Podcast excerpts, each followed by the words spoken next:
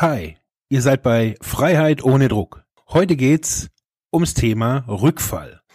Wie können wir als Suchtkranke, als Angehörige, als Fachkräfte mit dem Thema Rückfall adäquat umgehen? Haben sich Dirk und ich gefragt. Wir haben Christiane Haag-Borchers noch eingeladen für ein Interview. Die ist die Leiterin der Fachklinik Villa Maria und kann uns wirklich spannende Einblicke geben, wie wir mit Rückfällen umgehen können. Viel Spaß!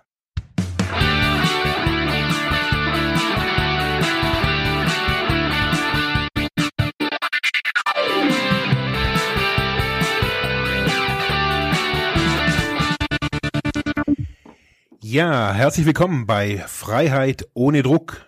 Mein Name ist Marc Hasselbach und ich bin der Kratz. Hallo Marc. Ja, hallo.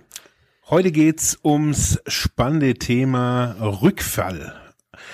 Rückfälle sind ja ja in der Suchthilfe ja an manchmal sogar leider an der Tagesordnung. Es ist ein ganz wichtiges Thema und ja, daher haben wir uns gedacht, in den ersten Sendungen. Wir befassen uns auch gleich mit dem Thema, was sind Rückfälle, wie kommen Rückfälle und ja, was kann man vielleicht sogar dagegen tun. Dirk, wie sieht's bei euch in der, in der Einrichtung aus? Was, ja, wie wird da über Rückfälle geredet? Wie wird da mit Rückfällen umgegangen? Oder was sind vielleicht auch irgendwie überhaupt Rückfälle? Ja, also Rückfälle sind ja in der ähm, ja in der Suchthilfe eigentlich ein Dauerthema immer wieder. Also sowohl in der ambulanten Behandlung, in der stationären Behandlung ist irgendwie so, dass das drohende Schwert, das über so einem Erfolg steht, also eine erfolgreiche Behandlung, erfolgreiche Beratung.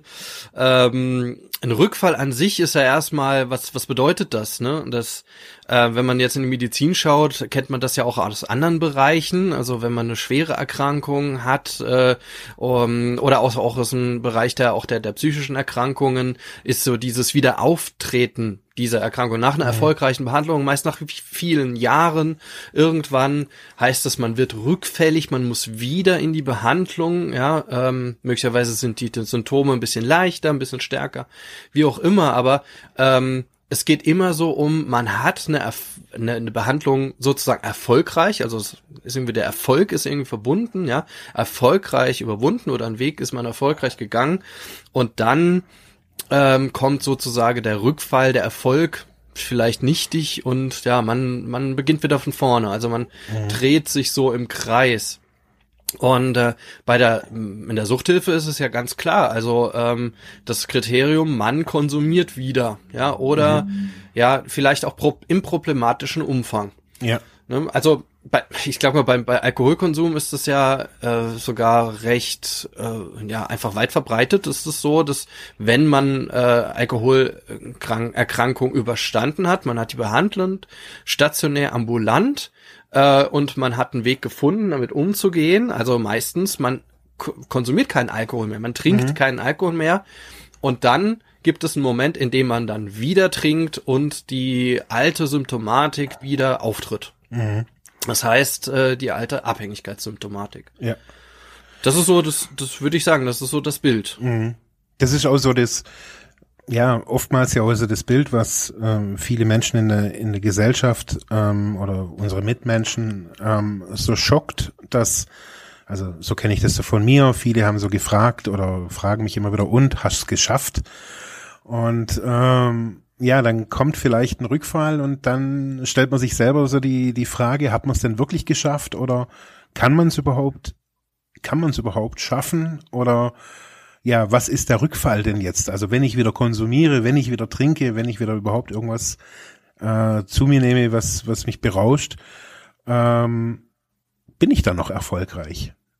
Mhm. Also das ist so ein, ja. wie du sagst, das ist so das große Damoklesschwert, das über wirklich jedem süchtigen Menschen irgendwie hängt oder schwebt. Ja, und es, es ähm, ist immer wieder Thema in der Suchtbehandlung und ich am Ende sogar sowas wie ein Kriterium über Erfolg, Misserfolg, ne? Also Ja. einer, ja, wie auch immer, therapeutischen Beziehung oder auch natürlich auch für sowas wie Leistungsträger, ähm, äh, inwieweit investiere ich, äh, in Anführungszeichen, ja, also, aber ich, ich denke tatsächlich wird so, so auch gesprochen, wird investiere ich dann äh, versicherten Gelder jetzt äh, der deutschen Rentenversicherung in Person XY in eine, in teure Behandlung, so wird's ja doch von dort aus immer nochmal propagiert, ähm, um dann nur festzustellen, dass diese Person andauernd immer wieder rückfällig wird. Und da haben wir ja, ich glaube auch aus diesem Grunde ähm, diese ähm, diese ja diese Systematik, dass jemand, der in eine Suchtrehabilitation möchte, äh, vorher zur Beratungsstelle gehen muss, ähm, also im, in, im Großteil der Fälle, ja.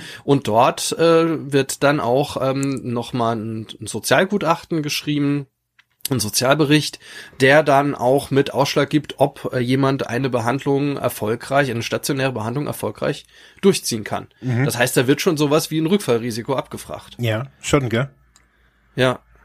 Also es ist im, im Grunde ist der Rückfall oder das Rück das Kriterium Rückfall ist so eines der zentralen Kriterien, die äh, Ausschlag geben über Erfolg, Misserfolg einer Behandlung, aber auch Ausschlag geben über ja wie wird denn die Person weiter äh, behandelt? Und ähm, das ist aber nur ich sag mal der der soziale Rahmen oder der der sozialgesellschaftliche Rahmen. Ähm, was das für einen selbst bedeutet ist natürlich nochmal eine andere Frage. Ja. Und ich finde so, dass in dieser ganzen auch Rückfalldiskussion ähm, immer wieder mal, wenn man wenn man über Rückfälle redet, ist vielleicht nicht öffentlich, aber ähm, zum einen wird suchtkranken Menschen immer wieder auch vermittelt, äh, Rückfälle gehören zur Suchterkrankung dazu. Also es ist nicht verwerflich, rückfällig zu werden. Aber gleichzeitig steht eben äh, der Rückfall immer wieder irgendwie über einem so als Schwert, äh, wo wo man dann überlegt, okay, darf ich denn überhaupt rückfällig werden? Also es, zum einen wird es einem zugestanden und zum anderen ist es aber ein Ausschlusskriterium, vielleicht eben auch wieder therapeutische Hilfe zu kriegen.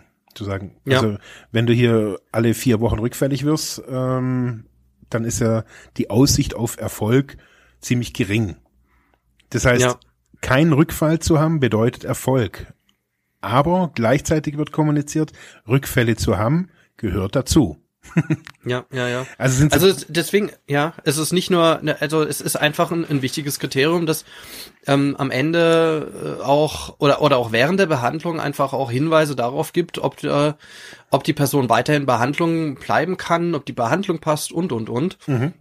Und äh, in dem Zusammenhang hatte ich ähm, auch ähm, mal ein Erlebnis, als ich äh, im äh, Drogenhilfezentrum in Saarbrücken ähm, das Praktikum gemacht habe, da vor vor äh, jetzt schon ziemlich langer Zeit, ähm, habe ich einen jungen, äh, sch ja schon schwer konsumierenden ähm, Klienten in die Entgiftung gebracht.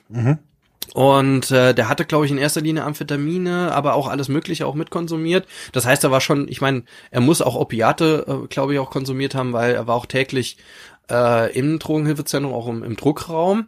Ähm, und ja, den habe ich zur er ersten Entgiftung gebracht. Also das war so seine erste Entgiftung, ist da hingefahren.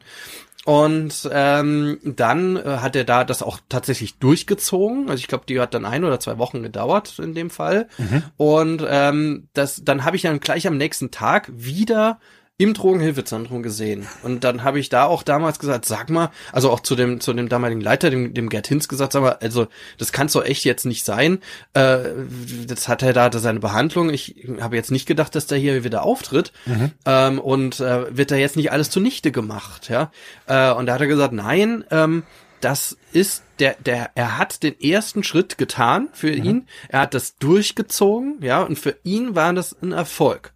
Ja. Ja, und das muss man auch so sehen. Der erste Schritt raus, so, der hat das jetzt vorgetastet, abstinent. Ich, ich, ich habe die Möglichkeit rauszukommen, aber jetzt den nächsten Schritt zu gehen, da braucht es jetzt halt nochmal einen Anlauf. Ähm, das heißt, ähm, im Grunde äh, kann man sogar fast aus fachlicher Sicht sagen, ist dann hier aus so einer, so einer schweren Abhängigkeit, äh, es liegen ja die Rückfälle schon auf dem Weg, ja. ja, um überhaupt rauszukommen. Oder Also ich glaube, also so, ich kann es nur von, von, von meiner Sicht aus sehen. Ähm, der Umgang mit Rückfällen, also die Persö der persönliche Umgang mit, mit einem Rückfall, schon am Anfang, also schon sich das einzugestehen, eben wie, wie jetzt bei, bei dem Mann, den du da getroffen oder äh, getro äh, gesehen hast, äh, sich das selber einzugestehen, dass es möglich ist, dass ich am nächsten Tag wieder auf das auf der auf der Gasse bin und und mir Material hole, das als Erfolg zu verbuchen, mhm. als einen ersten Schritt.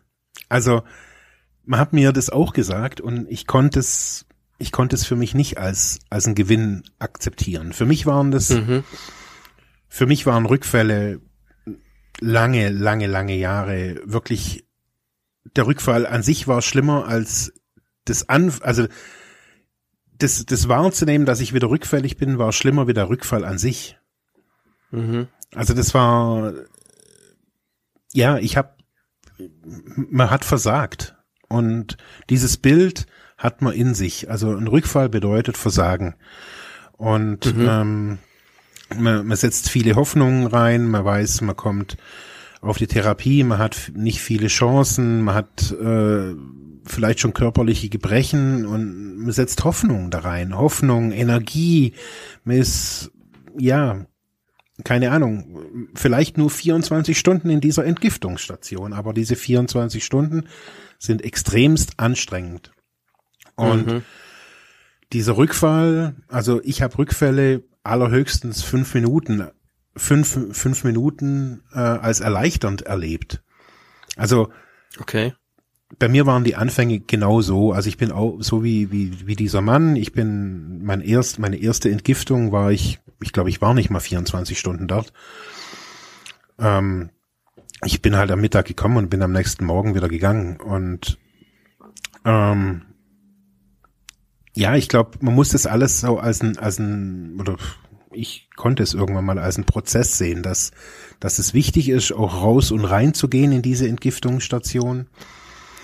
Ähm, manchmal wird die Zeit kürzer oder manchmal wird die Zeit auch länger, indem man diesen Einrichtungen aushält. Ähm,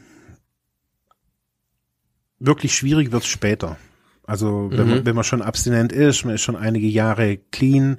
Also bei mir war es so, dass ich sieben Jahre oder acht Jahre clean war und dann ganz extremen Rückfall hatte und der, das hat mich echt aus der Bahn geworfen. Also das war mhm.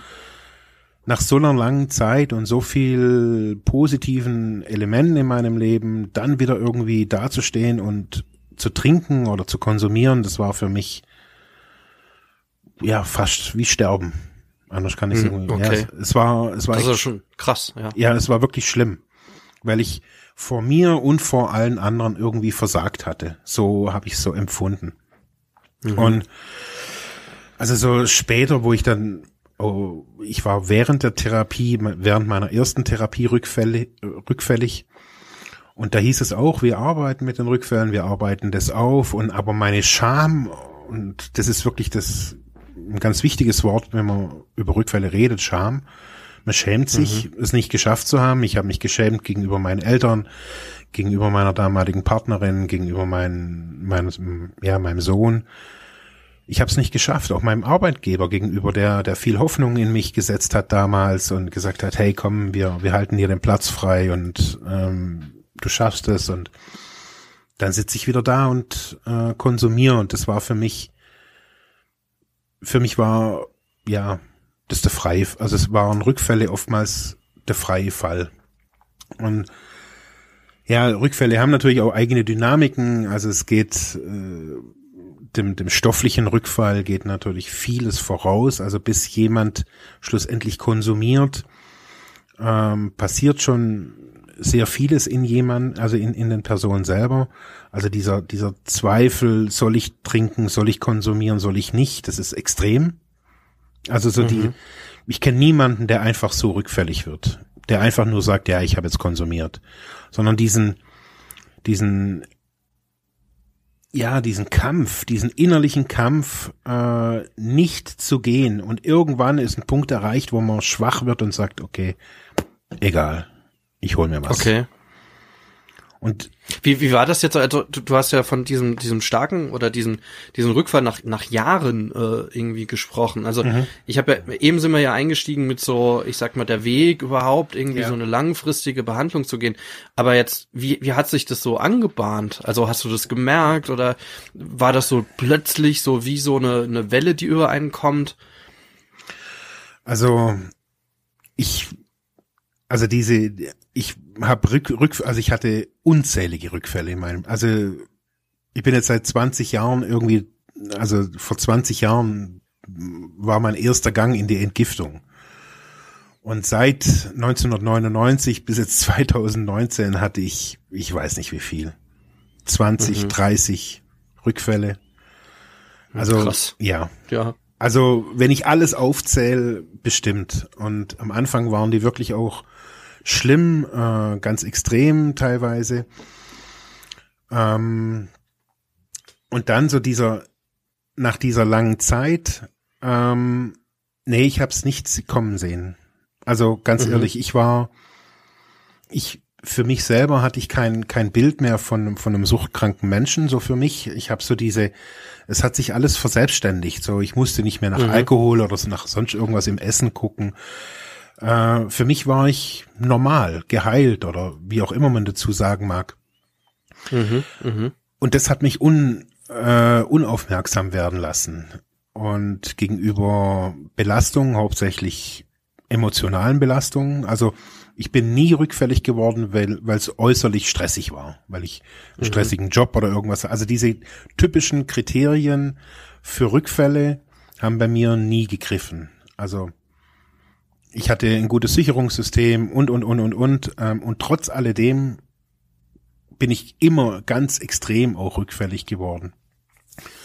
Und es hat viele Therapeuten wirklich äh, vor viele Fragen gestellt, also was da bei mir los ist. Und ähm,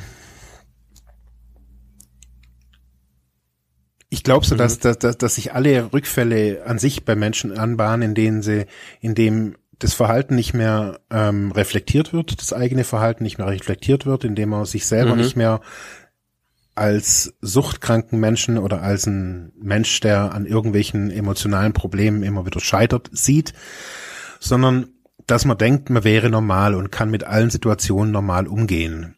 Aber mhm, mhm. ähm, das stimmt einfach nicht, weil diese dieser jahrelange Konsum oder diese, dieses, dieser Mechanismus, warum man konsumiert, also wieso ich konsumiert habe, also weiß man ja, während man aktiv konsumiert ist, weiß man das ja gar nicht. Ja. Aber, aber wenn man das mal rausgefunden hat, was so die, die Trigger sind oder warum man überhaupt ähm, da immer wieder zum, zum Stoff greift, ähm, ja, ich weiß nicht, es wird, es wird, es wird, es ist gerade echt irgendwie schwer, darüber zu reden. Das merke ich so, da ja. irgendwie das, ja. das, das klar zu kriegen, äh, damit es jemand auch versteht. Ähm, aber, aber jetzt vielleicht, vielleicht ähm, die Frage, also du hast gesagt, bei, bei diesem starken Rückfall nach vielen Jahren, ähm, du, du hast es nicht kommen sehen. Also es war nee. irgendwie, du hast gedacht, du bist, du hast es jetzt durchgestanden. Ne? Genau. Das ist ja auch das Bild, was man von einer Erkrankung hat oder mhm. ich sag mal typisch jetzt, ich sag mal generell so ein medizinischer Rückfall ist. Also ja. ich habe es durchgestanden, es tritt alles gar nicht mehr auf an Symptomen. Äh, ich lebe tatsächlich normal. Also mhm. normal haben wir ja auch schon von gesprochen äh, ähm, in, in der, äh, der letzten Episode. Mhm. Ähm, und aber ähm, und jetzt, jetzt sagst du, naja, dass dieser Rückfall hat dich äh, dazu gebracht, ja, irgendwie lauert der immer, der, der ist irgendwie immer da äh, und, und begleitet dich. Ist das so? Also äh, hat das bei dir irgendwie sowas verursacht wie, naja, der ist irgendwie immer da, ich muss immer aufpassen? Ja. Also, ja. Also eine, eine stetige Wachsamkeit, ähm, eine gesunde Wachsamkeit, mhm. ähm, auf jeden Fall. Also ich bin für ganz, ganz viele Sachen sensibel geworden, die man so gar nicht in Zusammenhang bringen könnte mit Drogenkonsum. Okay, was, was denn zum Beispiel? Also zum, bei mir ist es zum Beispiel, ähm, also am Anfang war es zum Beispiel so, dass ich, dass ich nicht mehr in, in erstmal nicht mehr in Kneipen gegangen bin. Ähm, mhm. Das war einfach so eine so eine Präventivmaßnahme. Aber dann habe ich festgestellt, dass ich zum Beispiel an äh, in größere Veranstaltungen zum Beispiel, wenn viele Menschen auf engem Raum sind, dass ich da, ich krieg da jetzt nicht Panik oder so. Aber irgendwann ist so ein Punkt erreicht, wo ich merke, so wie die, die, das, äh, die Spitze der Party erreicht ist und man dann lieber geht. Mhm. Und so habe ich das festgestellt, so wenn ich, wenn ich bei, bei größeren Veranstaltungen bin, dass die mir einfach nicht gut tun. Dass die Menschen mhm. dann, ob sie vielleicht trinken oder nicht trinken, ist egal, aber dass sie irgendwie verändert sich das Verhalten und es ist nicht mehr reflektiert und, und da geht es um Oberflächlichkeiten und, und, und, und, und und da merke ich, das tut mir nicht gut. Und je mehr mhm. ich mich in so oberflächlichen Ambiente bewege, je, je schlechter geht's mir. Habe ich für mich festgestellt, dass ich mich mhm. jetzt nicht nur mit tiefgründigen Philosophen umgeben muss, aber wenn ich zu einer Party gehe, dann also ich versuche immer irgendwie eine, eine Reißleine irgendwie dabei zu haben, dass ich weiß, ich kann alleine gehen. Ich kann die Party verlassen, bin von niemandem abhängig, ähm, wenn es mir zu viel wird. Mhm. Also das ist ein ganz wichtiger Punkt, den ich für mich rausgefunden habe, so dass soziale Veranstaltungen, äh, wenn die too much wären, zu oberflächlich wären, dass ich da gehen muss. Und früher habe ich das ausgehalten ähm, und jetzt merke ich, dass das das emotionales Gleichgewicht für mich ein Garant für äh, Rückfall oder nicht Rückfall ist. Wenn okay, ich, wenn ich okay. emotional stabil bin, wenn ich mich mit Leuten umgebe, die mir gut tun, wenn ich mich mit mhm, Leuten mhm. umgebe, die mir, oder wenn ich auch arbeite, was mir gut tut oder was, was mir Spaß macht, dann, wenn, ja. ich, wenn ich zufrieden bin, dann muss ich nicht rückfällig werden. Mhm, mhm. Aber das sind ja auch, das ist krass und das, das nach so langer Zeit, ne? Ich meine, so, ja. so einen langen Weg, dann so zu kapieren, äh, äh, aber das ist ja schon, ich sag mal, das macht ja eigentlich Mut. Also, weil ähm, es, es einfach zeigt, ähm, dass äh, auch so nach so einer langer Zeit ein Rückfall ähm, nicht das Ende bedeutet, was ja immer wieder halt gerne hat gesagt wird, weil, weil man auch, also ähm, ich hab's, hab's so die Erfahrung gemacht, dass das viele einfach, äh, viele, äh, viele ähm, Klientinnen, Klienten, Rehabilitantinnen, Rehabilitanten einfach auch so eine Angst davor haben. Also das mhm. ist ja eine, eine dezidierte Angst, die ja. da ist. Ja, definitiv. Und ähm, man einfach, da, da kann man, glaube ich, auch als Therapeutin, Therapeut so viel reden, wie man will, mit ja, das gehört dazu und wir machen das. Aber ähm, die Angst davor ist äh, doch schon recht manifest. Ja, definitiv. Und auch auch danach, also wenn, wenn, wenn man sich auch in Selbsthilfegruppen austauscht, ähm, ist Rückfall der Dauerbrenner. Also mhm. Rückfall ist das, das ist die, die große Angst, äh, diese, diese gewonnene Freiheit, diese gewonnene Abstinenz wieder, wieder hergeben zu müssen. Durch, mhm. durch was auch immer. Das heißt, viele Menschen beginnen da wirklich äh, also sehr, sehr stark zu also sich selber zu kontrollieren, das, was wir, was wir ja auch schon hatten, äh, mhm. mit, mit ähm, zu viel Sport oder allgemein Kontrolle auf alles zu, zu hinterfragen. Ich war ja am Anfang auch so. Ähm, und auch da muss man, muss man manchmal, ja, Rückfall ist ein, ein, ein, ein wirklich ein eigener Riesenbereich, über den auch Suchtkranke ganz, also wenig lösungsorientiert reden. Das, mhm. Ja.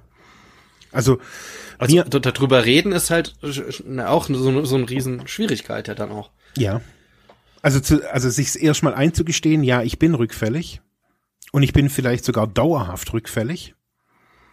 Ähm, sich das einzugestehen und zu sagen, okay, aber wie gehe ich jetzt damit um? Wie, ja, okay, was, was meinst du mit dauerhaft rückfällig? Du meinst also, dass der dauer, dauerhaft diese Gefahr da ist, oder was meinst du? Nee, also man viele Leute sind jetzt vielleicht nicht während der Therapie, aber viele Menschen, die verlagern dann einfach ihre Sachen auf auf legale Wege oder auf eben konsumieren, ja. Mhm. konsumieren oder zocken dann oder kaufen dann oder kochen dann sich einen ab. Ähm, also ich musste das auch oftmals sehen, dass diese vielen Rückfälle, die waren gar nicht immer nur stofflich. Ein ganz mhm. großer Teil war eine ganz extreme Verhaltensrückfälligkeit. Da hat man mir okay. quasi den Junkie schon angesehen, obwohl ich gar nichts konsumiert hatte. Okay. Ja. Das, das, das musst du ja jetzt erklären. Also wie, wie sieht man das halt an? Also, weil klassisch bekannt ist ja das, ich sag mal, wenn wir uns jetzt im substanzgebundenen Bereich äh, mhm. bewegen, heißt es, ich konsumiere die Substanz, die früher einfach auch für, bei mir Schwierigkeiten verursacht hat oder jetzt mehrere andere Kon äh, Substanzen wieder mhm. und dadurch falle ich wieder in mein altes Verhalten hat, weg, äh, zurück. Und du sagst ja, da, da gibt's noch viel mehr. Also es geht, ist noch weitaus größer, dieser Rückfall. Genau, also dieser Rückfall bahnt sich an. Also ein Rückfall, also der Stoff steht ja nicht einfach nur da. Also vor einem steht auf einmal plötzlich eine Bierflasche und, und sagt zu einem, hey, trink mich. Mhm. Ähm, sondern man erarbeitet sich ja im, im, im Laufe der Therapie ähm, Lösungsmechanismen, wie man mit emotional schwierigen Situationen, wie man mit stressigen Situationen umgeht. Wenn jetzt diese Lösungsstrategien vielleicht nicht mehr greifen oder wenn man unachtsam wird und man denkt, man hat gar kein Problem mehr, dann kann es sein oder dann ist es so, dass sich diese, dieser, diese Probleme aufstauen und man merkt es nicht mehr oder man möchte es nicht sehen, man möchte diese Warnlampen, die man installiert hat, möchte man nicht mehr erkennen, weil dieser Wunsch, normal zu sein, viel größer ist, anstatt die Warnlampen anzugucken. Mhm. Und so beginnt meines Erachtens ein Rückfall. In einem, also dem stofflichen Rückfall geht meines Erachtens immer ein Verhaltensrückfall voraus. Das heißt, dass okay. ich in meinem Verhalten wieder typisch Suchtmittelkonsum, äh, wie, wie ein Suchtler einfach konsumiere. Dass ich, mhm. so Sucht hat immer sehr stark was mit Ego zu tun, äh, wenn es nicht mehr wenn es wieder bloß um mich geht und nur, dass ich gut, dass ich mich gut fühle und dass ich mich schnell gut fühle, dann sind das alles so Zeichen, dass ich schnell Befriedigung möchte. Mhm, und wenn ich mhm. das in meinem Leben wieder, wieder, wieder, wieder, wenn das wieder Einzug hält in mein Leben, Ego und schnelle Befriedigung, ähm, keine Ahnung, also bevor ich mir was koche, ähm, dann hole ich es mir per Lieferdienst äh, bevor ich mir was koche, gehe ich zu, zu, zum Burger King oder zum McDonalds. Ähm, wenn ich schnelle Befriedigung möchte, mhm, ist es mhm. für mich immer so, so ein Zeichen von einem anfänglichen Verhaltensrückfall. Und ah, wenn ja. ich, mhm. wenn ich diesen, dieses Verhalten weiter, weiter pflege, also dieses rückfällige Verhalten, dann gibt's meines Erachtens eine Instanz in uns, die, die weiß, okay, hey, das ist eigentlich nicht richtig. Und irgendwann ist dieser, dieser, dieser Behälter mit, äh, mit Runterdrücken so voll, dass ich es nicht mehr aushalte, diese Emotion, also diese Emotion, die ich über die Zeit hinweg runtergedrückt habe. Und der einzig probate Weg, diesen Emotionen, diese Emotionen rauszulassen oder nicht mehr zu spüren, ist zu konsumieren. Und das mhm. ist das, was alle schlussendlich nachher sehen. Also sagen wir meine Angehörigen, die haben immer nur diese, diese stofflichen Rückfälle gesehen. Aber ja. das bei mir ging teilweise der, der, der Verhaltensrückfall teilweise schon vier oder teilweise sogar schon ein Vierteljahr vorher los. Also, also ich konnte das auch alles erst rückblickend sehen, wo wir das mal so notiert haben, was ist wann passiert, was, wo, was war die emotional belastende Situation. Okay. Und so, also so habe ich, so haben wir das gemacht, meine Therapeuten und ich. Äh, wir haben die Rückfälle analysiert und haben geguckt, okay, was war der Trigger? Was hat mich schlussendlich mhm. ganz ursprünglich irgendwie umgehauen? Und wo bin ich dann weitergegangen? Und wieso bin ich dann weitergegangen? Was war wichtig? Also wieso habe ich nach außen immer wieder gezeigt, hey, ich bin gar nicht rückfällig. Bis es wirklich, bis ich nach Alkohol gerochen habe oder bis es auch nicht mehr zu verbergen war. Mhm. Und ich glaube, dieser Prozess des Rückfalls, den möchte sich, ja, A, sp sprechen ganz wenig Menschen drüber, weil er natürlich auch Angst macht. Mhm. Aber für mich war klar, irgendwann mal war, war klar, dass ich eben nicht quasi Opfer dieser Droge bin, mhm. sondern dass ich durch mein Verhalten, durch mein alltägliches Verhalten bestimmen kann, ob ich rückfällig werde oder nicht. Mhm. Also das war irgendwann so die Einsicht. Also ja. ich meine, das ist ja ein langer Prozess, bis, bis du das gesehen hast, oder? Ja, also ich habe das schon vorher gesehen, aber ich habe diese die Tiefe, also die Tiefe, wann ein Rückfall kommt, habe ich, also ich habe es auch eher sehr sehr, sehr äußerlich gesehen, dass es äußere Stressfaktoren geben muss. Wir haben meine, meine Jobs angeguckt und alles Mögliche. Und irgendwie war immer so eine Unbekannte. Und das habe ich bei ganz mhm. vielen in, das, in, in, in den Selbsthilfegruppen auch immer gehört, dass es immer so eine Unbekannte gab, wo sich die, die, die Therapeuten nicht erklären konnten. Also die Leute hatten Hobbys, hatten eine Familie, hatten einen super Job, hatten genügend Kohle und trotzdem sind sie rückfällig geworden. Das war bei mir mhm. durchgängig. 20 Jahre Rückfall war, ich hatte Hobbys, ich hatte Jobs, ich hatte, ich hatte alles. Also ich habe mhm. und trotzdem wurde ich ganz extrem rückfällig. Also extrem jetzt sagen wir vom Alkohol, dass ich, dass man mich mit viereinhalb Promille eingeliefert hat. Boah. Eben. Und für mich war immer so das Bild, hey, zwar jetzt bin ich sechs oder acht Jahre clean und trink in kürzester Zeit so viel, dass ich vier Promille hab. Was das muss schon genau massiv, und die ja. und diese vier Promille stehen für mich immer so als Pendant irgendwie so gegenüber diesem emotionalen Druck, der in mir herrscht. Mhm. Da heißt, dieser emotionale Druck kann nur mit zwei Flaschen oder mit eineinhalb Liter Wodka betäubt werden. Mhm. Und für mich war es halt auf jeden Fall so, oder für mich ist es so, dass, dass Rückfälle, oder dass ich, dass ich diese Rückfälle ja so immer wieder analysieren musste, um so auch zu lernen, um so aus der Sucht zu lernen, um so aus mir zu lernen, wie verhalte ich mich? Wie, mhm. wie tick ich eigentlich? Also ich glaube, das ist die Chance, die man in Rückfällen immer wieder finden kann, sich selber zu erkennen. Zu erkennen, wie tick ich, wie, wie, wie agiere ich, wie reagiere ich, mit was umgebe ich mich. Also ich bin durch meine vielen Rückfälle wirklich Experte für mich geworden. Zu, mhm. zu wissen. Und gewachsen. Ja, ja extrem. Also ja. sie waren schlimm und sie waren, also ich hätte, ich hätte drei von den vielen Rückfällen fast nicht überlebt. Mhm. Ähm, ja, weil vier, also vier Promille ist halt schon echt heiß. Ja, das ist heiß am nah, Rande, ja. Ja, echt nah am, ja. am Ende. Ähm, und selbst irgendwie, jedes Mal habe ich mir irgendwie gesagt, ich komme nicht wieder. mhm.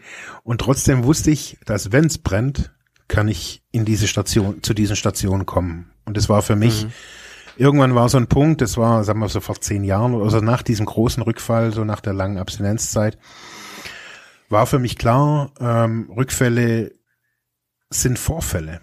Das ist nicht der, mhm. der Weltuntergang und ich kann es stoppen. Und bei mir waren am Anfang waren die Rückfälle teilweise drei Monate lang, also dass ich dann drei Monate lang durchkonsumiert habe. Mhm. Und sagen wir jetzt so die der letzte Rückfall, der war ein Tag. Mhm. Äh, und das ist schon mal ein Gewinn. Also zu sagen, hey, ich, ich trinke, ja, ich sehe es und krieg sofort irgendwie äh, die Bremse irgendwie gezogen. Ja, ja. Aber das ist halt, ich weiß, dass viele genau in diesen Prozessen sterben, leider. Also dass mhm. Rückfälle extrem riskant sind, ähm, ja. weil eben die Toleranz extrem niedrig ist. Ähm, besonders auch bei Alkohol ist es, äh, wenn man lange abstinent ist und dann wieder extrem trinkt, ähm, es geht, ja, macht die Leber teilweise echt nicht mehr mit.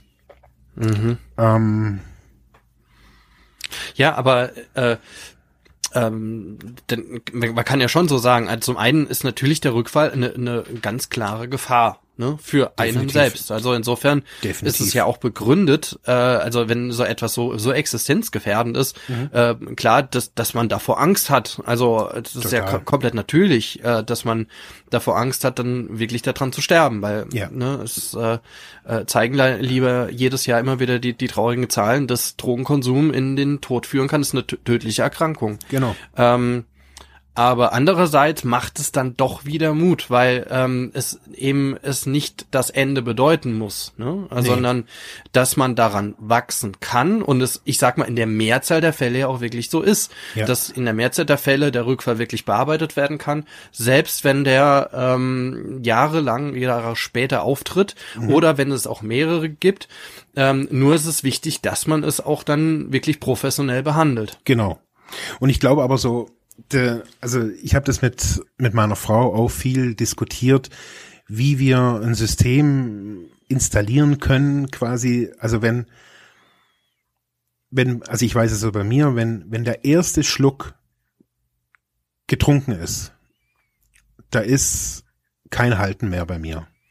Mhm. Und so kenne ich das auch von ganz vielen anderen, dass dieser erste Konsum, der erste Druck, der erste Joint, egal was es ist, ähm, eine Lawine loslöst, die kaum noch gebre also ich bin hier mit wirklich vielen Experten zusammengesessen, inklusive einem Notarzt, und wir haben überlegt, wie, wie wir das bei mir irgendwie geregelt kriegen können, weil wenn, also ich kann es nur mal kurz so schildern, bei mir, Ja. also ich hatte, ich hatte einen Rückfall und, und ähm, ich habe da getrunken, ich habe Alkohol getrunken und in mir war so dieser, wie man das bei diesem ICD-10 o- o so kennt äh, oder so, so gehört haben, dieser innere Zwang oder dieser Druck, was zu trinken. Und diese, diese Stimme, also ich hatte, es war, es war eine ganz schreckliche Situation bei mir äh, im Außen, sagen wir mal, im, in meinem Leben. Und ich habe versucht, es auszuhalten. Und ich saß bei uns im Wohnzimmer und diese Stimme in mir, dieser, dieser Drang wurde immer stärker. Und ich habe überlegt, gehe geh ich zur Tankstelle, gehe ich nicht zur Tankstelle, gehe ich zur Tankstelle, gehe ich nicht zur Tankstelle. Und genau dieses Hin und Her ging Stunden in mir und wurde wirklich fü also gefühlt immer lauter. Und irgendwann bin ich zur Tankstelle gelaufen und ich hatte, ich kann mich noch an, ich kann mich noch wirklich daran erinnern.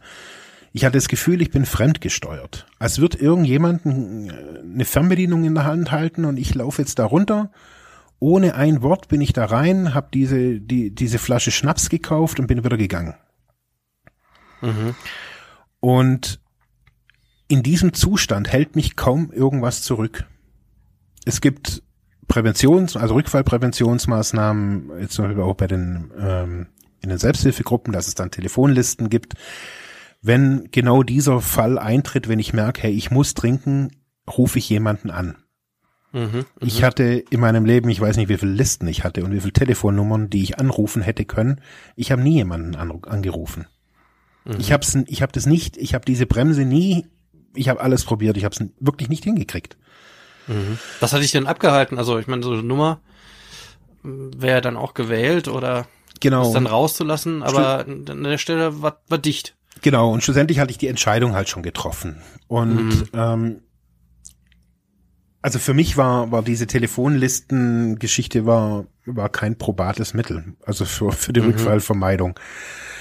Ähm, ich habe jetzt rückblickend so erkannt, so dass ich dass, dass man ganz viel dagegen setzen kann. Also das ist so wie jetzt gerade, wo ich, wie ich es ja vorher schon auch gesagt habe, dass man emotionale, ein emotional oder ein psychisches, ein energetische einen Ausgleich immer wieder schafft. Viele machen, fangen zum Beispiel mit Yoga an. Mhm. Ähm, wenn man das nicht glaubt, aber solche, solche Dinge, die nicht unmittelbar mit der Erkrankung zusammenhängen und aber die einen Ausgleich bieten, also nicht nur irgendwie irgendwo dagegen schlagen, sondern die wirklich einen Ausgleich bieten, ähm, sind meines Erachtens wirklich Gold wert und werden leider in der Suchthilfe ganz, ganz wenig vermittelt. Also ich glaube, dass diese emotionale Stabilität nicht nur jetzt von Familie, Freunde und so weiter, sondern auch dieses Innere, wie gehe ich mit mir um, wie gehe ich mit meinem Körper um, ähm, auch das muss gelernt werden. Aber ist, glaube ich, ganz wichtig in diesem, ja, in so einem Rückfallprozess. Mhm. Ja. Das denke ich auch, ja. Ja, ist eine, Jo. Rückfall ist, ist eine, eine, wirklich schwierige Geschichte. Also es ist, ähm, ja, ich habe mich nach dem letzten Rückfall auch gefragt, irgendwie werde ich je noch mal rückfällig werden, Mhm. ähm, weil die die Situation, in der das der Rückfall eingetreten ist, ähm, für mich der erdenklich schlimmste in meinem Leben war. Und Mhm. dann habe ich mir gedacht, okay, wenn, wenn das jetzt schon eingetreten ist, was soll's noch toppen?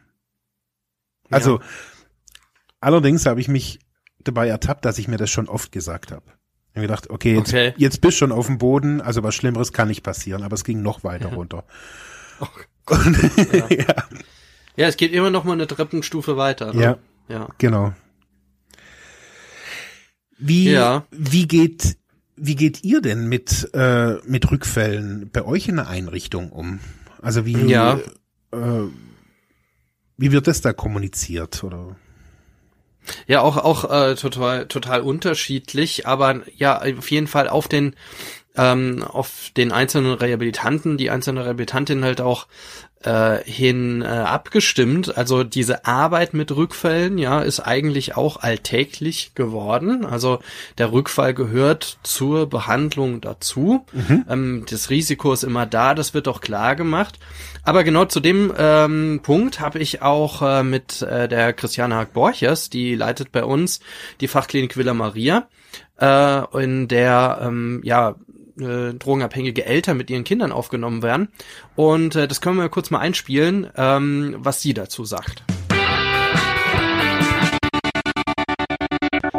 So, ich stehe hier mit Christiane Hack-Borchers, Leiterin der Villa Maria in Ingenheim. Christiane, äh, du hast ja bei vielen Patienten Patienten schon Rückfälle erlebt.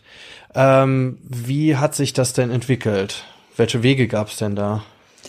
Ja, also erstmal ist es wichtig zu sagen, ein Rückfall während einer Therapie ist nichts Außergewöhnliches und ist auch keine Katastrophe. Ein Rückfall ist allerdings immer ein Einschnitt in die Therapie, an dem äh, genau geprüft werden muss, was es bedeutet und wie es weitergeht. Für mich gibt es eigentlich so drei, drei große Gründe oder drei Wege, wie ein Rückfall zustande kommen kann. Das erste ist letztendlich die die Abstinenzmotivation oder Abstinenzentscheidung. Ist die Motivation noch nicht ausreichend gefestigt, ist noch keine Entscheidung gefallen, dann ist ein Rückfall eher wahrscheinlich als unwahrscheinlich. An der Stelle gilt es dann zu prüfen, kann ich die Motivation aufbauen? Wenn ich rückfällig bin, will ich tatsächlich weitermachen auf dem Weg, wo ich noch gar nicht genau weiß, wo dahin führt? Oder eben nicht. Für uns als Therapeuten ist es auch wichtig zu prüfen, ist derjenige ausreichend bereit mitzuarbeiten, schafft er es offen und ehrlich zu sein und gibt es eventuell auch eine Gefährdung für andere. Auf jeden Fall wird eine intensive Analyse durchgeführt von seitens der Therapeuten und natürlich von seitens der Betroffenen. Wenn es jetzt der Grund für einen Rückfall keine fehlende Motivation oder äh, keine ausreichend stabile Abstinenzentscheidung ist, dann gibt's zwei weitere wesentliche Gründe. Das eine ist ja das innere Gleichgewicht. Ne? Ist ein Mensch zu sehr in Anspannung, schafft er es nicht, sich selber zu beruhigen, Probleme zu lösen, dann besteht letztendlich ja ein innerer Druck, die Spannung loszuwerden. Und da ist Suchtmittelkonsum für einen abhängigen Menschen einfach eine naheliegende Lösung. Ne? Bedeutet für die Therapie sehr wichtig zu gucken, woher kommt die Spannung, was ist los, womit muss ich mich beschäftigen. Geht es um alte Erlebnisse, die ich noch nicht verarbeitet habe? Geht es um konkrete Probleme im, im aktuellen Alltag? Geht es um Konflikte? Geht es um Verhaltensmuster, über die ich immer wieder stolpere, wo ich mich zu sehr unter Druck setze? Und das in der Rückfallbearbeitung, in der Analyse herauszuarbeiten, ist was sehr Wertvolles für die Therapie, kann jemand auch wesentlich weiterbringen. Gut, dann gibt's noch einen, einen weiteren Grund, der häufig auch äh, zum Tragen kommt. Das ist eine, außer, äh, eine Konfrontation mit einer Risikosituation, auf die man nicht ausreichend vorbereitet ist. Heißt zum Beispiel, äh, ich begegne jemand, von dem ich weiß, er konsumiert. Ich spüre, dass er gerade konsumiert hat. Er bietet mir freundlich was an und ich greife zu, ohne drüber nachzudenken. Das Erwachen kommt erst ein bisschen später. Das heißt, auch das ist ein Inhalt der Therapie, sich vorzubereiten. Welche Risikosituationen gibt es denn für mich persönlich und wie kann ich die umgehen oder wie kann ich denen widerstehen? Jo. Ja, und ähm, was würdest du denn jemanden raten, also der, äh, der sich halt mit Rückfallgefahr beschäftigt oder die Gedanken kreisen, das könnte passieren oder das ist ja auch so eine, eine Anspannungssituation, die jemand irgendwie aushalten muss. Und ähm, wie hast du das erlebt? Wie gehen die Leute damit um? Oder was, was rätst du denjenigen, die sich in so einer Situation befinden und da nicht rauskommen? Ja, also das Allerwichtigste ist, äh, dass man drüber redet, ne? dass man es offen macht, dass man sich austauscht mit anderen Betroffenen zum Beispiel. Die Möglichkeit hat man ja in der Therapie und dass man eben auch seine Therapeuten anspricht und darüber redet. Allein das drüber reden bewirkt oft schon eine gewisse Entlastung. man kann Ideen entwickeln und ja, allein das Teilen der Not äh, hilft einfach auch schon mal. Ne? Ist natürlich nicht ganz so einfach, äh, sich anzuvertrauen, gerade äh, ja, den, den Therapeuten anzuvertrauen. Da ist oftmals eine Angst dahinter was, was bedeutet das? Gibt es dann irgendwelche Strafen oder man schämt sich dafür, dass man, dass man sagt, okay, jetzt bin ich schon so lange hier und immer noch kreisen die Gedanken in meinem Kopf. Und hier ist es einfach ganz wichtig, dass man eine, eine akzeptierende Atmosphäre schafft und sagt, es ist was völlig Normales, wenn man abhängig, abhängigkeitskrank ist, dass man eben auch äh, Konsumgedanken hat. Und äh, das Wichtige ist, dass man sich mit auseinandersetzt.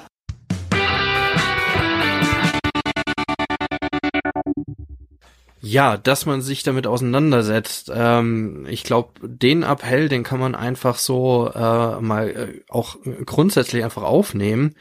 Also drüber reden, es offen machen, äh, dass man und und nicht in sich reinfressen. Aber du hast ja auch nochmal klar gemacht, dass das gar nicht so einfach ist.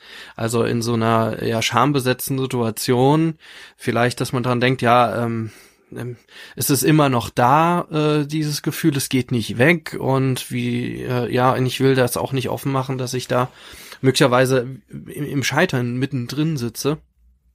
Aber das zu überwinden, ist eigentlich dann auch wieder Teil des möglichen Erfolges, ne? Klar.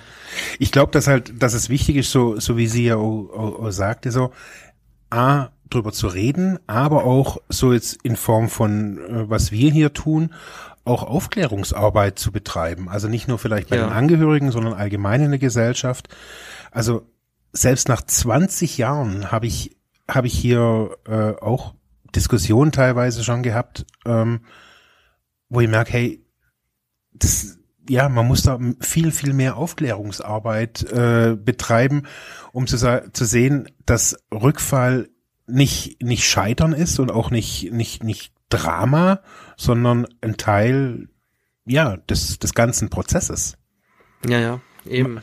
Naja, und auch, auch so ein wichtiger Marker, würde ich sagen. Also sie, äh, sie hat ja auch davon gesprochen, äh, dass es auch immer wieder für die Analyse herangezogen werden genau. kann. Also äh, das hast du ja auch schon schön geschildert. Also das äh, ist auch immer wieder der Anlass war, halt diese Selbstreflexion an der Stelle und aber auch dieses innere Gleichgewicht zu finden. Genau. Also äh, zu dem, was du auch gesagt hast, also dass dieser Druck sich aufbaut, ne, irgendwie irgendwas stimmt da nicht, äh, ich bin nicht ausgeglichen, ich finde das irgendwie nicht und äh, was steckt denn dahinter? Was für ein mhm. Thema habe ich denn da? Ne? Genau. Um da dann auch wirklich rangehen zu können. Mhm. Äh, insofern, dass das, dass das so die nächste, die nächste Schicht einfach äh, ähm, irgendwie ähm, ja, ähm, ja freigelegt wird. Genau. Ähm, dass ich an mir arbeiten kann. Genau. Also mein früherer Therapeut sagte, Suchtarbeit ist eigentlich Rückfallarbeit. Mhm. Und irgendwie ja, hat, also ich fand es damals nicht gut, aber irgendwie stimmt's. Also, weil es ja. von, es müssen ja gar nicht immer stoffliche, dramatische Rückfälle sein, aber wenn man das, so einen Rückfall unter so einem Konzept auch von einem Verhaltensrückfall sieht, sagt, hey, bevor äh, jetzt jemand Hardcore konsumiert, äh, kann man über den Verhaltensrückfall sprechen. Also zu sagen, hey, was, ich bin nicht mehr ausgeglichen, ich brauche jetzt einen Ausgleich für was auch immer. Also ich habe mhm. so wieder Sport angefangen, weil ich gemerkt habe, hey, ich brauche Sport. Also ja, krass, ja. Das habe ich in der Therapie, hatte ich das gar nicht so so so klar, aber wenn man das im, im als als im, in so einem Kontext von einem Verhaltensrückfall sieht, kann ein Rückfall wirklich ein meines Erachtens sogar ein Turbo sein. Mhm. Ganz ehrlich. Ja. Aber äh, wenn wir uns mal die ähm, drei Wege nochmal angucken, ich finde, das, das war, war sehr, sehr anschaulich.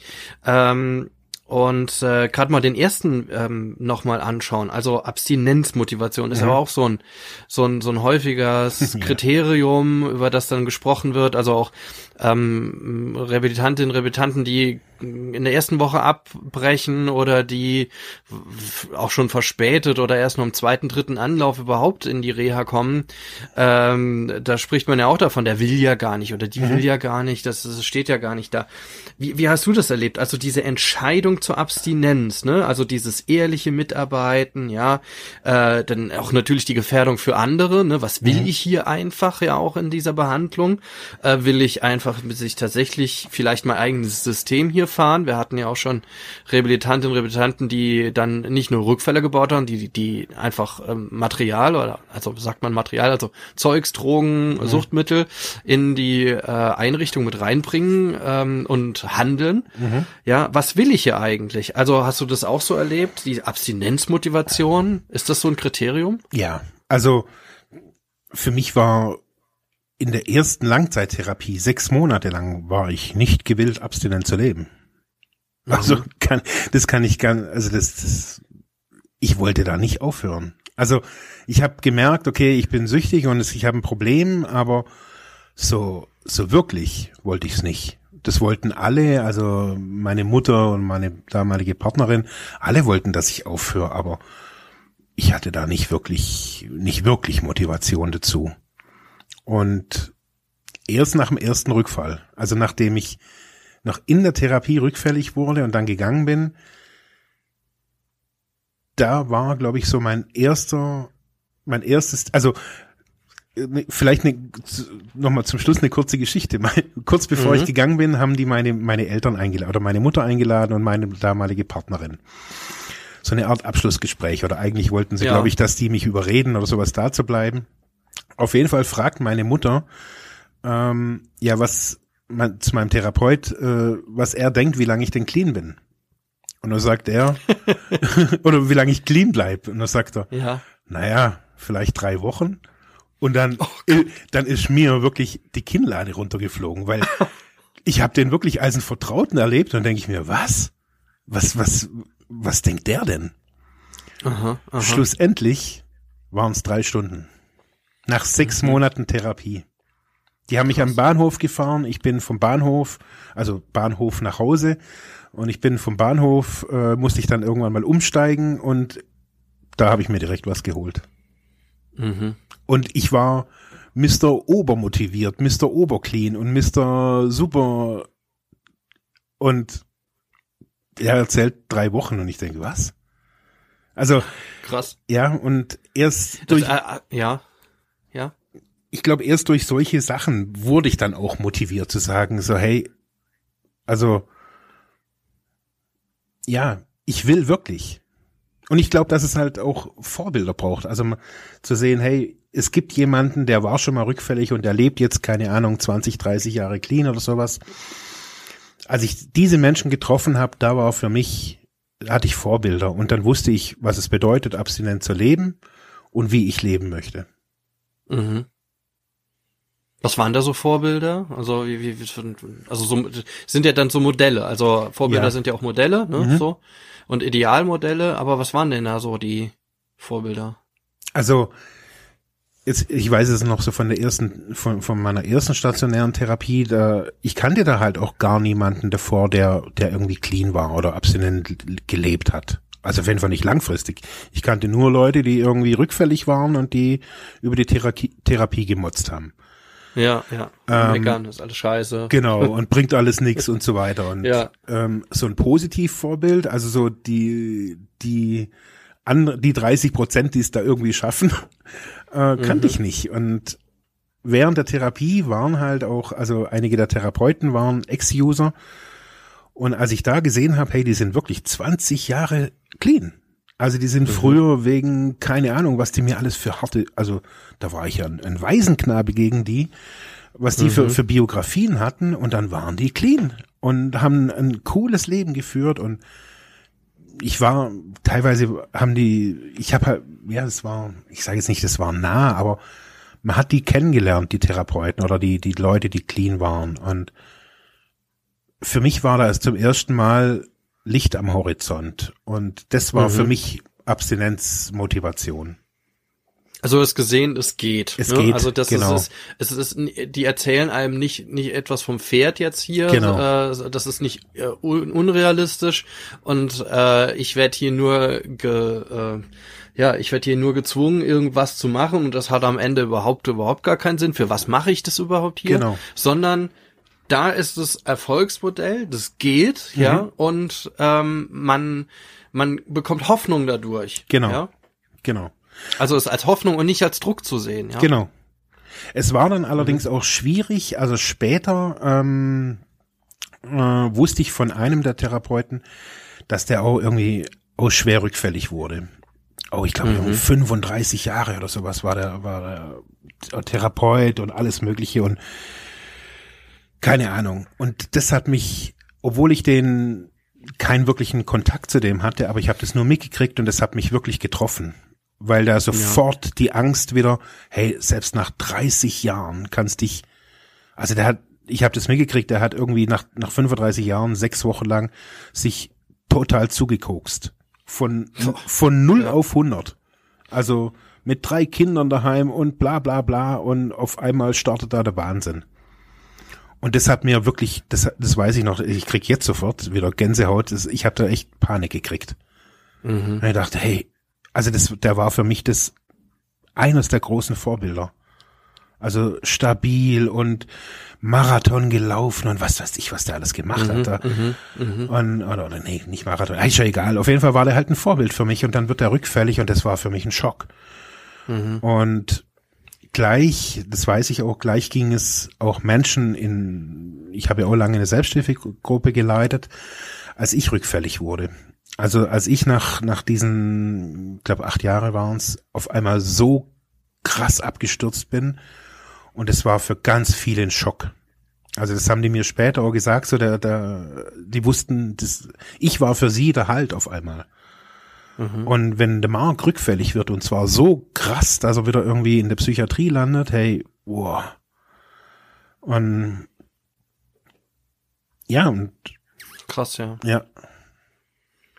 Ja, ähm, ähm, aber das, das führt ja auch, also nochmal die, diese, diese Wege, also Abstinenzmotivation, inneres Gleichgewicht, also mhm. das war der erste, dann inneres Gleichgewicht war so der zweite, da haben mhm. wir ja auch schon jetzt äh, viel drüber gesprochen und dann auch dieses, äh, hast du ja auch schon angesprochen, dieses, ja, Risikosituation, keine Vorbereitungen da drauf, ne? Ja. Also ähm, äh, einerseits hast du ja gesagt, jetzt mittlerweile siehst du das so kommen oder mhm. kann man das irgendwann sehen, wenn ich, wenn man an diesen Rückfällen gewachsen ist mhm. ähm, und äh, sieht, was sich so an mir verändert äh, und äh, wo sich das Ganze, wo, wo diese Trigger vielleicht liegen oder ich sag mal, die Trigger wahrscheinlicher werden. Mhm. Ja, dass, dass sie auf den fruchtbaren Boden treffen. Mhm. Ähm, aber ich muss diese Risikosituation kennen. Ja. Ne? Also ich muss irgendwie muss ich muss ich wissen, was ist überhaupt eine Risikosituation? Wie lernt genau. man denn sowas? Ich glaube nur durch äh, Versuch und Irrtum. Also, mhm. also ich, ich, weiß, dass es zum Beispiel beim, bei vielen äh, sind's, sind es Arbeitsbelastungen, Druck im, im, im Job, ähm, was viele mhm. äh, erleben. Da hatte ich äh, recht wenig Probleme. Ähm, bei mir war es zum Beispiel so, so ein klassisches Ding. Ich bin mal, wir sind mal äh, in die USA geflogen und also um mal so einen Rückfallgrund zu kurz zu schildern. Ja, ja, ja, ähm, ja, ja. Ich war, als ich 15 war, in den USA und äh, ja, erst jetzt Jahre später wollten wir eben da wieder hin. Und der Weg dahin, also so kriege ich, werde ich da überhaupt reingelassen? War die erste okay. Frage. Werde ich als registrierter Drogenabhängiger in die USA gelassen? Aha. Da kursieren in, im Internet wirklich krasse Inhalte. Also so hat so ein bisschen Verschwörungscharakter manchmal. Ja, ja, ja. Aber das war, also das ist ja auch irgendwie, wenn man, wenn man zum Beispiel ähm, substituiert wird, also wenn man ähm, zum Beispiel Heroinersatzstoffe bekommt vom Arzt, mhm. ist es ja auch ja. ein großes Problem, wie gehe ich mit diesen Drogenersatzstoffen nach einem Urlaub? Kann ich mit Methadon irgendwo, keine Ahnung, hinfliegen? Darf ich dieses, ja, ja, dieses Mittel mitnehmen? Und so Oder wird, wird der Schäferhund gleich aufmerksam? Ja, an, klar. Und, so, ja. und so, und so war das bei mir. Wir sind, wir sind nach München gefahren und die Panik, also Zoll, das war komplett unbegründet. Das ist das Verrückte. Mhm. Aber das war, das waren so, so Situationen von früher. Ich komme an Zoll und irgendwer kontrolliert mich, findet da irgendwas und so weiter.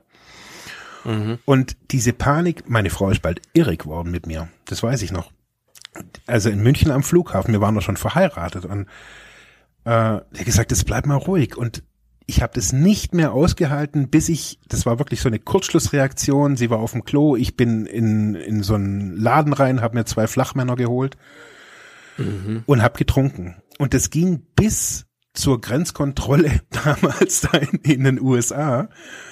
Krass, und, ja. und ich gedacht habe, hey, die lassen mich hier nicht rein. Warum auch immer. Weil ich davor, also im Darknet war, weil ich drogenabhängig, ich hatte tausend Gründe, warum mhm. die Amis mich nicht reinlassen. Und diesen Typ am Schalter, mhm. den hat das null interessiert. Der hat mich durchgewunken und drin war ich. Ja. Allerdings, dann war ich rückfällig. Ja, und, und, klar, und, scheiße, ja. Eben. Und das ist so eine, so eine Situation, ich hatte alle Stresssituationen, hatten wir geübt, aber Zoll, also darauf bin ich echt nicht gekommen. Krass, ja. ja. Also ich sag mal so, aber nichtsdestotrotz äh, hast du ja schon vorher andere Stresssituationen kennengelernt, ne? Genau, genau. Ja, und das, das ist vielleicht auch nochmal ein Hinweis darauf, dass man einfach ähm, ja, natürlich vieles durchspielen kann und sich auch so ein, ja, so ein, so ein Netz an verschiedenen Hilfemaßnahmen zusammenstricken kann. Ähm, aber nichtsdestotrotz äh, dann auf eine unvorbereitete Situation irgendwie treffen kann. Genau. Und äh, dann halt natürlich in der Strategie fahren mhm. muss. Ja. Ach, übrigens, du hast das gerade Darknet angesprochen, also so ein kleiner Werbeblock auf, auf deinem, äh, deinem Podcast. Hast du da, du hast Darknet-Recherchen gemacht, ne? Genau. Also jetzt auch einen Artikel dazu geschrieben, genau. also ne, was das ist und äh, wie man damit umgeht. Ist übrigens ja auch in der Suchthilfe äh, jetzt ein, auch ein aufgehendes Thema, ne? Weil ja. ja viele sich im Internet einfach Drogen bestellen können. Genau. Aber das ist jetzt nochmal, das würde eine andere Folge nochmal füllen. ja. Ja, digitale Szene an der Stelle. Ne? Ja, Digitalisierung genau. auch der Szene, ja. Mhm. Okay, Marc. Ähm, da haben wir schon auch wieder harter Ritt wieder. Großen. Ja, ja, ja, mhm. super. Aber ich, ich finde das ähm, alles äh, mega anschaulich. Man kann vielleicht als Fazit sagen, äh, ich probiere es jetzt einfach mal, ähm, so, so ein Fazit äh, zu stricken.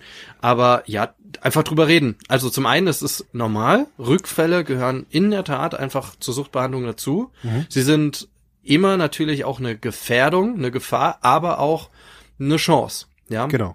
Sind irgendwie beides. Ne? Sie mhm. haben eine schlechte und eine gute Seite ja. und beides in extremer Form.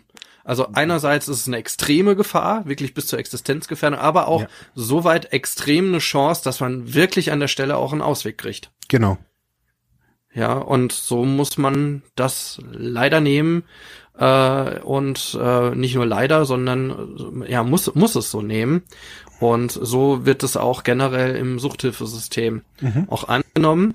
Was wir jetzt nicht angesprochen haben, ist natürlich die ganze sozialrechtliche Geschichte, die damit zusammenhängt. Ja. Ähm, und vielleicht nehmen wir das nochmal in so einem Podcast. Wir haben in der letzten Folge der Episode 1 auch zum Beispiel nicht über Stigmatisierungsrisiken gesprochen, mhm. über Sucht, Suchterkrankung. Ne?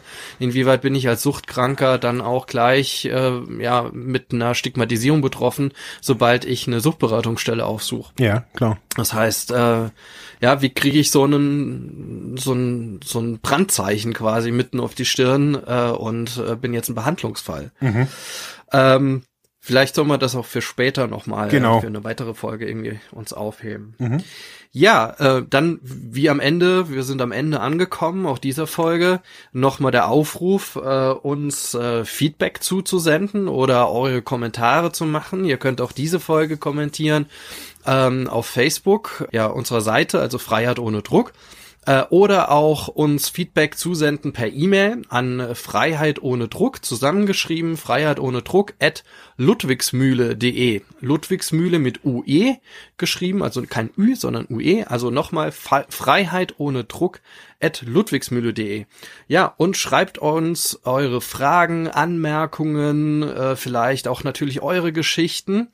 Und ja, und wir ähm, nehmen das Feedback super gerne halt in die Sendungen rein. Und ja, und äh, dann natürlich, wenn ihr äh, das Ganze auf iTunes hört, äh, würden wir uns dann natürlich wie alle Podcasterinnen und Podcaster da draußen furchtbar über natürlich äh, fünf Sterne freuen. Ja, das ist jetzt eine kleine Clickbait-Werbung, aber yeah, aber ja, aber ich meine, dadurch, dass ihr das äh, halt super gut bewertet und auch einen Kommentar da lasst, also ist immer die Bewertung Sterne und ein Kommentar. Das wabert hier so durchs Netz, dass das auch mit ein Faktor ist, auch eine gute Positionierung in, äh, in iTunes zu bekommen. Das ist nicht, weil, weil wir uns persönlich super geil finden, äh, sondern weil wir einfach das Thema gerne pushen würden. Also weil Suchthilfe äh, auch als Thema im Podcast jetzt keine Randerscheinung bleiben soll, sondern äh, in den Charts irgendwie auch sichtbar und damit macht ihr das Thema halt auch sichtbar. Und das ist unser Hintergrund. Äh, deswegen gerne bewertet es, teilt das ähm, und ähm, ähm, sagt es weiter. Und wir freuen uns einfach über viele Hörerinnen und Hörer und auch Feedback. Yo. Jo, so. genau. Ja, dann danke, dann- danke fürs Zuhören und bis zur nächsten Episode. Genau, bis zur nächsten Episode. Und tschüss. Ciao.